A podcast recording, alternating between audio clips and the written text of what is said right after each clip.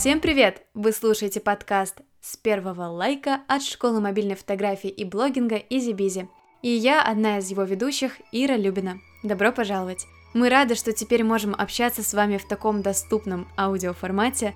Надеемся, что этот подкаст получится таким же интересным и полезным, каким мы его задумали и каким мы его уже начали создавать. Это подкаст о блогинге и блогерах, о социальных сетях, об эффективности, мотивации и продвижении в этом постоянно меняющемся интернет-мире, который обновляется и развивается буквально каждую секунду. Нам очень важно ваше участие в формировании тем для этого подкаста, поэтому оставляйте отзывы, пишите комментарии в социальных сетях, задавайте вопросы, будем рады отвечать на них в новых выпусках. У нас будут разные форматы, впрочем, скоро вы уже обо всем узнаете сами, так что подписывайтесь на обновление подкаста и на наш инстаграм, чтобы ничего не пропускать. И этот первый выпуск подкаста мы решили посвятить популярной и, скажем так, даже больной теме для наших учеников, как создать свой личный блог. С чего начать? Какие шаги предпринимать? Как вести себя правильно сейчас? Нужен ли он вообще, этот личный блог? Да и зачем он вообще? Постараюсь в рамках этого выпуска, несмотря на то, что тема очень обширная, все-таки на все эти вопросы ответить. И начать мне хочется с пары комментариев на одно популярное возражение «А зачем мне личный блог?» Тут все на самом деле довольно просто, если хотя бы немного приглядеться. Блог – это ваша узнаваемость. Если ваша профессия связана с творчеством или медиа, никак нельзя без блога. Если вы эксперт в той или иной сфере, если вы просто стремитесь к расширению своего бизнеса, к собственному развитию, то без отличного аккаунта в социальных сетях, без хорошего блога вам не обойтись. С этим же связан вопрос доверия, простой психологический закон. Люди будут больше доверять эксперту, у которого уже есть некая сформированная аудитория, которому уже кто-то доверяет. Вероятно, что к вам обратятся за услугой, например, что вас позовут на какое-то классное мероприятие, что у вас купят что-то и так далее, гораздо выше, если вы уже завоевали сердца подписчиков. И количество вашей аудитории тоже будет играть свою роль, что уж тут лукавить. Личный блог – это новые связи, и не только в плане карьерном, да, но и в творческом и профессиональном. Когда вы начнете развивать блог, уверяю вас, среди ваших знакомых появятся дизайнеры, пиарщики – другие блогеры, а, владельцы бизнесов и креатив-проектов, ребята, которые будут работать со звуком и картинкой, сценаристы, писатели, фотографы. В общем, знакомств, скорее всего, будет действительно много, и это замечательно и обязательно вам пригодится. И вообще творческие люди в окружении – это всегда дополнительный повод развиваться, вдохновляться и расти. Так что еще одна причина завести свой блог. Личный блог – это, конечно, заработок, возможность работать в любом месте, на любом конце планеты. Это заработок на том, что приносит вам удовольствие и одновременно возможность для самореализации. Личный блог – это аудитория, конечно же, которая поддерживает вас, которая подхватывает все ваши начинания. Личный блог – это еще и уверенность в себе. Это преодоление множества предубеждений и даже страхов. Выступление перед публикой, съемок, написание постов – страха браться за незнакомый новый материал, страха знакомств и еще множество способов выходить из вашей зоны комфорта станут вам доступны именно когда вы заведете свой блог, поверьте. Итак, допустим, что мы все-таки решили, что блог нужен, да? С чего начать? Да, главный вопрос, что мне делать, если я хочу блог? Первое и самое главное – это цель. Как я говорю бесконечно нашим ученикам в закрытом клубе школы, например, это то, что любое дело, все начинается с цели, и это очень важно. Цель нужна вам для того, чтобы вы понимали, что будет потом. Вы должны понимать итог всего того, что вы будете делать, к чему вы должны прийти. Цель также дает вам понимание, зачем вы все это делаете, зачем вы предпринимаете даже самое маленькое действие на своем пути, к чему все это ведет. Цель позволяет вам понимать и промежуточные этапы, то есть более четко планировать каждый ваш шаг на пути к цели. Цель должна быть конкретной, то есть вы должны четко понимать, к чему вы придете. Цель должна быть измеримой, то есть вы должны понимать, каким-то образом достигли вы этой цели или нет. Чаще всего это измеряется в цифрах, да, если мы говорим о блоге, это может быть количество подписчиков, количество покупок, количество вовлеченности и так далее, да, то есть цель нужно чем-то измерять. Цель должна быть реальной, Конечно, будет здорово, если вы сможете завоевать 2 миллиона подписчиков за там, какой-то короткий срок, но вы должны быть реалистами и понимать и имеющиеся у вас ресурсы, и количество имеющегося у вас времени на блог. То есть цель должна быть реальной и выполнимой. Цель также должна быть ограничена во времени. То есть у вас должно быть понимание, на каком моменте, к чему вы придете. То есть что у вас должно быть уже через месяц, что вы должны сделать на этой неделе, чего достичь за год и так далее. То есть вы можете, в принципе, составлять для себя какие-то планы и цели в разных перспективах, там, долгосрочных и так далее. У вас должны быть маленькие цели на пути к одной большой цели. Поэтому, когда вы сформулируете вот эту общую, да, большую цель, то вы должны разбить ее на маленькие цели. Так вам будет и проще действовать, и проще вдохновляться какими-то маленькими промежуточными успехами.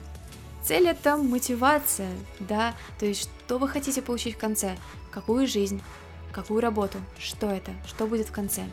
Целью может быть что угодно, деньги, заработок, свобода от офиса, путешествие, самореализация, признание, какая-то уверенность. Это все цель и в принципе одновременно мотивация. Есть такая писательница Барбара Шер, у нее несколько разных книг о мечтах, о мотивации и так далее. И в одной из своих книг, которая называется «Давно пора», она писала о мотивации, о способах мотивации для разных людей. И смысл был в том, что у всех людей абсолютно разные способы мотивировать себя. Это может быть соревнование, это может быть попытка доказать что-то кому-то, такое тоже бывает. Это может быть некое изучение себя, своих возможностей. В общем, мотивации может быть много, вы можете найти свою мотивацию и ставить перед собой цель. Когда цель поставлена, задаем себе следующий вопрос. Зачем меня будут читать? Зачем меня будут смотреть? Зачем меня будут слушать? Что вы хотите делать? Вдохновлять, быть полезным, смешить. Зачем вас будут смотреть и слушать? И как вы это будете делать?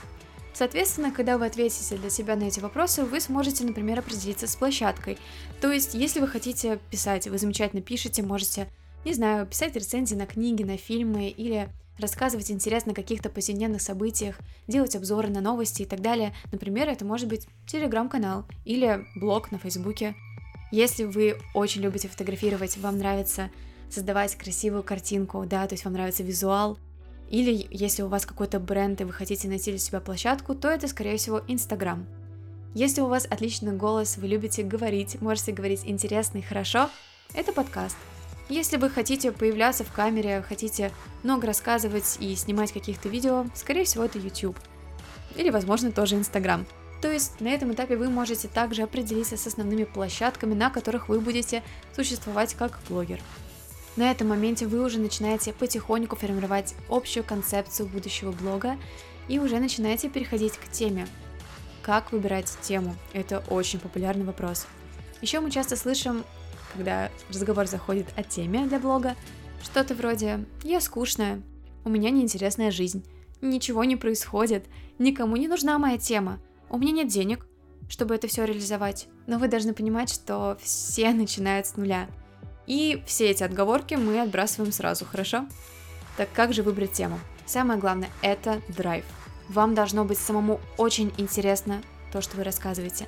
Интересно так, что этим вашим интересом, этой вашей увлеченностью должны заразиться все, все ваши подписчики. Например, вы можете быть учителем словацкого языка. Это очень редкий язык, который я, например, очень люблю, а многие про него вообще не знают и никогда не интересовались. И вот вы думаете, я учитель словацкого, но нет, никому это не нужно, никому это не будет интересно. Но если вы придумаете простую и внятную подачу, если вы будете гореть этой темой и искать способы рассказывать о ней, вы однозначно, точно найдете свою аудиторию. О чем вы можете говорить много? Вы должны понимать, что вам придется как минимум около года говорить об одной теме, развивать ее, поэтому выбирайте то, что вам будет все еще интересно через год, а не какие-то мимолетные увлечения.